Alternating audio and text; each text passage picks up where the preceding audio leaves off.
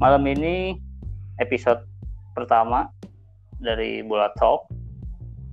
Uh, malam ini gue akan ngebahas bareng teman gue tentang PSBB yang enggak PSBB, khususnya di kota Bandung. Mungkin kalian semua uh, kalau pergi keluar rumah itu bakal ngelihat fenomena-fenomena yang di mana semua orang itu disuruh social distancing tapi e, mereka malah melakukan hal sebaliknya dan gue di sini ditemenin sama teman gue halo halo ya kenalin dulu dong okay. perkenalan halo uh, saya Adele asli Bandung, sekarang tinggal di Bandung juga. Makanya ya kita bisa lah sedikit ngomongin soal PSBB. Kebetulan daerah rumah juga termasuk salah satu daerah yang ramai banget. Bulatok ini siapa sih yang dengerin sebenarnya? kalau yang dengerin orang Bandung mungkin akan tahu kalau Bandung itu kan udah jadi zona merah ya di COVID ini. Yeah. Nah makanya uh, pemerintah baik itu dari Provinsi Jawa Barat maupun Kota Bandung nerapin PSBB. Nah salah satunya yang dampaknya cukup terdampak kelurahan sini daerah Pasteur Sukajadi terus uh, apa uh, Sukagali sini-sini tuh semua tuh udah satu wilayah besar tuh udah jadi zona merah PSBB sih. Oh ya apalagi uh, apa baru-baru ini apa penutupan jalan ditambah juga ya? Iya ditambah ke Dewi Sartika situ Gatsu semua banyak yang nggak boleh lewat sama sekali kendaraan dengan alasan apa pun. Oke, okay. uh, ini hmm. alasan gue membahas PSBB yang nggak PSBB ini adalah karena hmm? uh, tiga hari kemarin ketika pergi ke salah satu supermarket di Bandung gitu ya, hmm. itu wah pengen ketawa iya, kesel juga iya gitu ya. Pas datang ke sana tuh kayak yang nggak ada pandemi COVID-19 eh, mereka mikirnya tuh kayak santai-santai aja gitu padahal kan itu yeah, di, yeah, di, yeah. di di di situ tuh ya ada sign hmm. yang gede banget ada tulisan hmm. social distancing hmm. jaga da, hmm. jaga jarak itu kan udah hmm. udah udah ya gue pikir sih semua orang udah bisa baca gitu ya udah bisa yeah, baca yeah. dan udah ngerti situasi yang sekarang terjadi saat ini gitu tapi pada kenyataannya hmm. tuh ketika gue ngantri gitu ya hmm. eh, pada berdempetan malahan nggak pakai masker tuh wah nggak pakai masker? Iya nggak pakai masker. Hmm. di dalam hati gitu ya. Pengen hmm. ngasih tahu tapi takut. Nanti ini salah paham juga gitu kan. Nggak ngasih hmm. tahu gue takut Parno ketularan gitu kan. Hmm. aduh iya, bahaya yeah, kan. Nah uh, ada sendiri itu di supermarketnya nggak ada ini nggak ada kayak apa garis-garis gitu kan? Suka ada, ada garis-garis itu harus dua jarak 2 meter jarak 2 meter gitu nggak ada ada justru udah udah kelihatan jelas dengan warna yang mencolok itu seharusnya orang udah hmm. udah nge sih sebenarnya cuman nggak hmm. tahu sih hmm. di di kota Bandung ini PSBB ini yang menurut info juga hmm. kurang apa ya kurang berjalan lancar sih. Oh. Nah, kalau Adel hmm. sendiri pernah nggak ketika jalan keluar gitu di tengah hmm. WFH dan pandemi ini hmm. eh, apa ketemu dengan hal-hal seperti itu? Hmm, fairly speaking ya, dibandingkan dengan banyak kota lain, kota Bandung ini agak lumayan sih sebenarnya PSBB. Kalau dengar cerita dan baca-baca dari kota-kota lain tentang penerapan PSBB-nya karena signifikan loh ininya kemacetannya ya nggak sih orang-orang tuh jadi iya, beneran iya. nggak pergi kalau kalau misalnya di jalan raya kebetulan tuh kalau uh, karena di rumah itu kita kelewatan jalan besar. Jalan Sukajadi hmm. tuh dari arah rumah sakit Harsan Sadikin ke arah Lembang tuh kan tadinya rame banget. Di sana ada salah satu pusat perbelanjaan paling besar paling rame sebandung raya lah. Oh, iya, sekarang tuh beneran kos sekarang tuh beneran kosong tau nggak? Jadi tuh yang lewat tuh emang hanya motor yang rata-rata tuh uh, apa ngantri makanan. Mm-hmm. dan sekarang kan juga motor udah nggak boleh boncengan dua tuh oh iya iya. Jadi mm, jadi beneran cuman uh, yang apa sih semacam uh, angkutan manusianya tidak beroperasi dengan baik gitu cuma ngangkut angkut makanan. Dan kalau di jalan-jalan sendiri kayak sepanjang jalan tuh kan biasanya ada kayak kaki kaki lima terus yang jualan makanan gitu-gitu tuh yeah, terasa sih sepinya. Jadi ya fairly speaking tidak tidak segagal itulah cuman memang iya lucunya tuh kalau justru malah di pusat-pusat perbelanjaan. Kan selama PSBB emang pusat perbelanjaan nggak boleh tutup tuh. Mau itu ah. pasar atau misalnya supermarket. Kalau kalau pengalaman saya sendiri kalau di supermarket tuh masih oke okay loh sebenarnya. Karena supermarketnya tuh dibandingin sama sebelum PSBB tuh orangnya jauh lebih sedikit. Pernah lah hmm. kita pernah saya ke supermarket pip gitu yang dekat sini itu supermarket hmm. tuh tiba-tiba kerasa gede banget. Sampai saya tuh bilang sama suami tuh kayak ih pertama kali ke sini terus ngerasa supermarket ini gede banget ya. Saking nggak adanya orang. Itu kalau kalau kita di apa ya kayak kalau di game Resident Evil tuh kita tuh datang ke sumber sumber uh, zombie. Iya. Iya benar nah gue juga nggak nggak sampai sekarang sih kan aktivitas di rumah terus kan bosen gitu kan. Iya. Yeah. uh, nah ada untuk mengatasi hal tersebut kayak gimana nih? Mungkin uh, kan para yang ngedengerin juga udah ber, udah berapa hari kita berapa minggu gitu WFH ya? Dari mulai awal tuh Oh kita sama ya WFH-nya kita sekantor ya Pak ya? Oh iya. Udah sekitar iya iya iya kita Maret, sekarang Maret itu kan? minggu ketujuh minggu ketujuh. untuk kantor saya sendiri kebetulan alhamdulillahnya eh, termasuk salah satu kantor yang cepat untuk ngasih kebijakan WFA. Maksudnya kan ada yang masih sampai akhir eh awal April kemarin tuh masih harus masuk kantor. Kita tuh dari yeah, yeah. Per, dari pertengahan Maret udah WFH semuanya 100%. Hmm. Jadi sekarang tuh udah minggu ketujuh. Dan kalau hitung-hitung tuh udah sekitar 40 harian lebih lah bener-bener di rumah.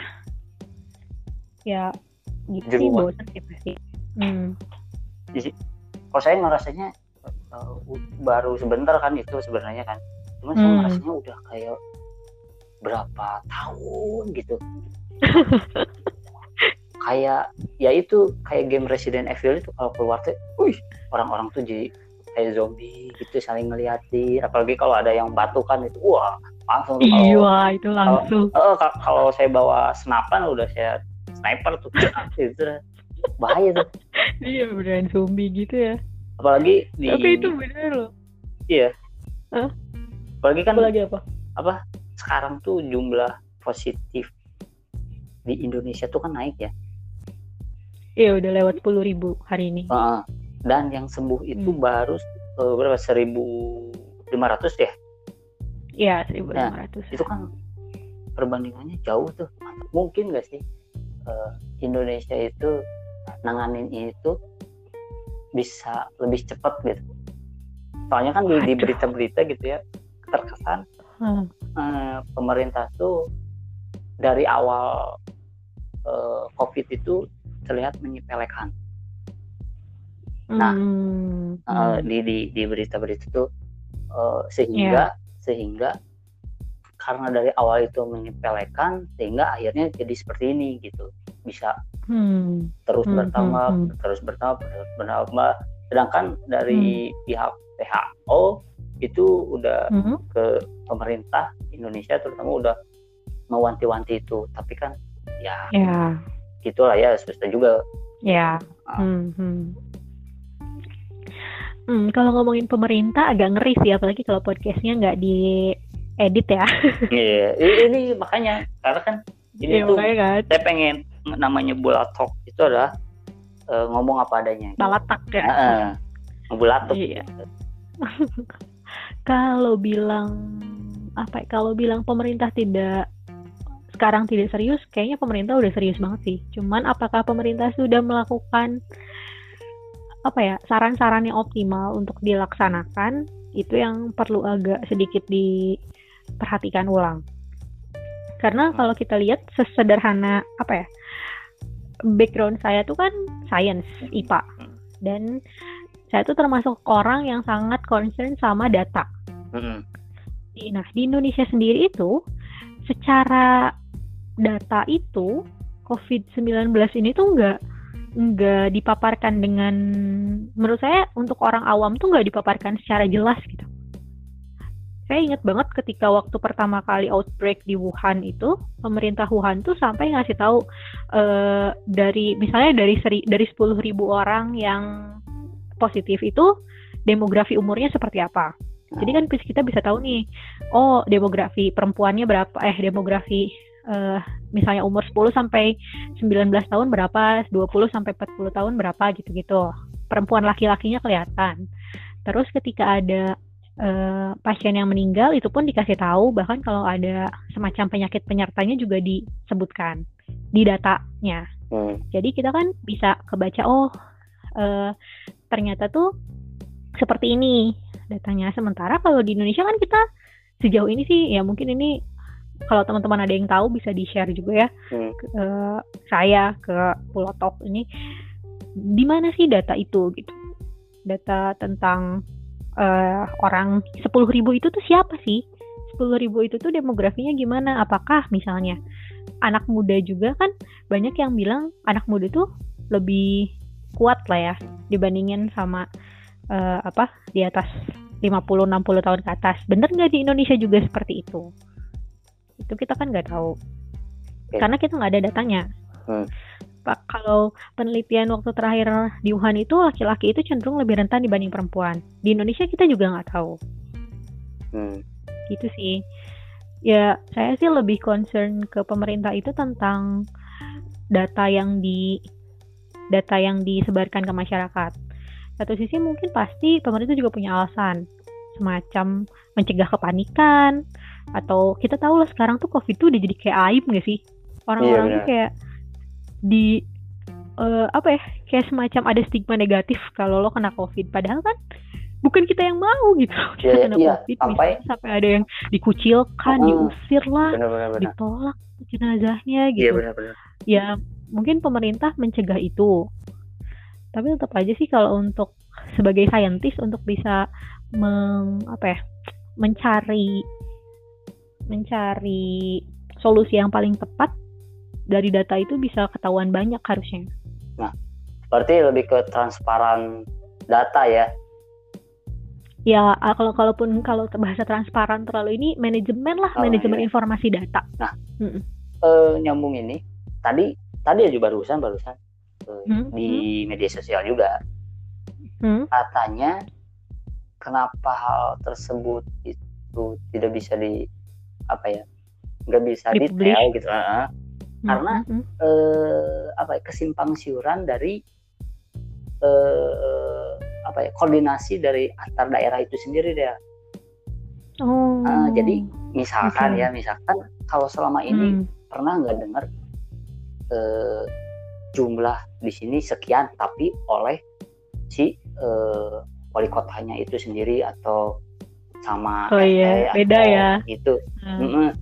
Ini hmm. semuanya terpusat oleh kementerian oleh si menteri yeah. itu sendiri ya nah hmm. tadi itu seperti di, di, disinggung bahwa ada uh, perbedaan jumlah di situ hmm. Hmm. perbedaan jumlah di situ yang yang katanya yang disebutkan oleh pusat itu adalah beda beda lebih sedikit hmm. daripada faktanya yeah. katanya ya kayaknya ya, ya mungkin kayak kata Adel tadi mungkin untuk biar nggak panik atau apa tapi kan itu butuh ya buat buat masyarakat itu apa ya lebih lebih lebih ngeh lebih patuh gitu hmm. gitu sama aturan yang dibuat pemerintah ini terutama soal PSBB ini kan jadinya kalau yeah. kalau udah diatur nih katanya kan masyarakat pengen cepet kelar nih nah udah diatur sama hmm. pemerintah nih PSBB tapi hmm. masyarakat itu sendiri ngeyel hmm. gitu kan.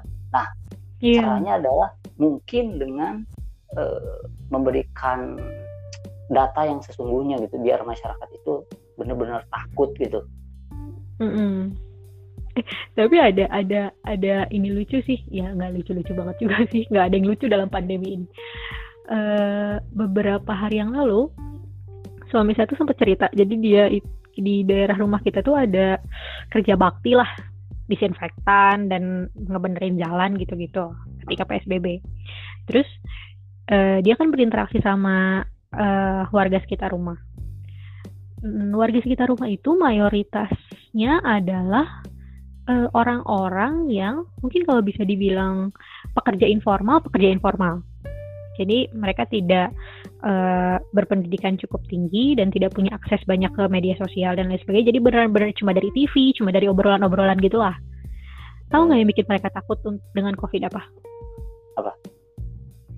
Yang bikin orang-orang takut dengan COVID adalah berita bahwa orang yang meninggal karena COVID itu nggak bisa disolatkan dan nggak bisa dilihat jenazahnya. Ah? Dari mana tuh? Iya kan memang kan ada kan kalau orang yang meninggal karena COVID itu ada ini loh apa sih namanya protokol pemusalar pemulasaraan. Jadi hmm. kalau orang yang meninggal karena COVID itu berarti mereka itu tidak bisa dimandikan, tidak bisa disolatkan, tidak bisa dilihat oleh keluarga, hmm. dimakamkan itu oleh langsung oleh uh, langsung oleh pihak rumah sakit. Hmm. Nah itu yang bikin masyarakat takut. Ah, begitu? Iya gitu. Iya jadi tuh masyarakat kayak kabayangnya cenah ya ini dalam bahasa Sunda ya. Okay, kabayangnya mun orang ayah nanaon teh terus teh pas meninggal teh eueuh nu nyolatkeun eueuh nu ngamandikeun gitu masyarakat tuh. Jadi mereka tuh ya mereka kalau misalnya kayak saya tadi saya concern sama data mereka nggak peduli banget nggak peduli peduli banget itu data demografinya gimana. Tapi mereka takut sesuatu yang bisa mereka bayangkan gitu. Hmm. nah buat mereka bayangan bahwa mereka itu kalau sampai misalnya mereka keluar terus kena covid terus mereka sakit terus meninggal dan mereka nggak bisa ketemu keluarga nggak bisa disolatkan. Apalagi kan kalau di kepercayaan agama kita di kepercayaan agama Islam itu kan katanya kalau orang yang menyolatkan banyak itu ada keringanan di siksa kubur dan lain sebagainya kan. Jadi itu kayak mereka ih karunya nggak mah sakit wah nyolatkan gitu-gitu. Jadi untuk masyarakat tuh ada cara lain untuk membuat mereka takut gitu perspektif lain. Selain dari oh, data iya. dari keterbukaan pemerintah gitu-gitu ternyata. Mungkin iya sih pendekatan ke masyarakatnya ya benar-benar hmm, pendekatan ke masyarakatnya. Jadi masyarakat aware tapi mereka kayak gimana ya? Eh butuh nggak butuh gitu loh keluar rumah tuh iya sih cuman di daerah Cahem hmm. gitu ya hmm. itu malah kesannya tuh nggak ada PSBB loh oh ya ya daerah Cahem terus uh, ke Ibiru hmm. itu masyarakatnya tuh anteng-anteng aja gitu hmm. mungkin ya mungkin itu mah mungkin hmm. di Indonesia itu akan benar-benar PSBB itu kalau masing-masing dari masyarakat itu entah dianya atau anggota keluarganya itu kena. Ih ngeri banget. Muncul bahasa Sunda mah kan muncan karasa mah kudu uh, pasti ngeyel tapi mau kudu karasa heula gitu nya. Hmm. Kayaknya sih ya. Nah, kayaknya tuh. Tapi nu rada bener nanya, aya ge masyarakat sudah tahu dia itu bergejala, sudah tahu positif, tapi dia ngeyel saya baru aja beberapa nah, jam oh iya, iya, baca bener. baca berita ada pasien di daerah mana ya? NTB kalau nggak salah. Udah uh, apa? Udah rapid test positif lagi nungguin uh, swab hasil swab terus dia malah terawehan malah ketemu tetangga tetangganya nah teraweh bukannya nggak boleh ya? Nggak boleh ada aktivitas keagamaan. Di NTB kayaknya masih sih. Kan itu itu kan anjuran kan ya? Bukan yeah. bukan ah bukan larangan gitu juga jadi uh. kita terus baca ya masyarakat boro-boro yang nggak positif ini udah tahu dia positif aja tuh masih ngeyel gitu kan Iya, dan nantinya dia tuh bisa bisa nyebarin ke semua, iya. mati bareng tuh, bisa iya, mati bareng tuh semua. satu satu desa lockdown semua langsung isolasi. Iya. Yang yang saya ngeri sih kalau di Amerika itu kan udah berapa sih? Ratusan ribu ya kalau nggak salah. Berapa? Yang apa? Yang mati? Yang, yang meninggal di atas enam puluh ribu. Tuh gila kan? Ini kayak tahu nggak sih? Thanos itu Thanos Thanos. Pembersihan umat manusia. Thanos. Tuh masih mending karena nggak sakit. Iya ya, dia tuh yes. langsung kayak jadi debu gitu doang kan. Nggak ada sakit nggak nularin ke orang lain terus random yes, kalau ini tuh ini tuh sakitnya itu loh ya ampun. Masa uh, apa ciri-cirinya tuh sesek terus pusing apalagi tuh batuk ya? Mm -mm. Iya bener-bener. Ini tuh kayaknya ini huh? gimana gimana gimana?